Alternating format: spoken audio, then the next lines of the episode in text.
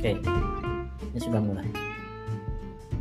Selamat mendengarkan kembali di EduTech Podcast, podcast pembelajaran program studi teknologi pendidikan Universitas Pendidikan Indonesia.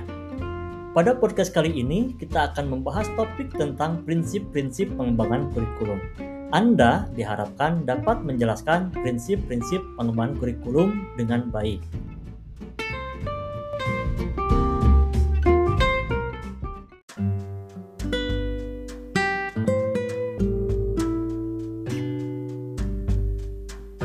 Start. Prinsip-prinsip yang akan digunakan dalam kegiatan pengembangan kurikulum pada dasarnya merupakan kaidah-kaidah atau hukum yang akan menjiwai suatu kurikulum. Dalam implementasi kurikulum di suatu lembaga pendidikan, sangat mungkin terjadi penggunaan prinsip-prinsip yang berbeda dengan kurikulum yang digunakan di lembaga pendidikan lainnya.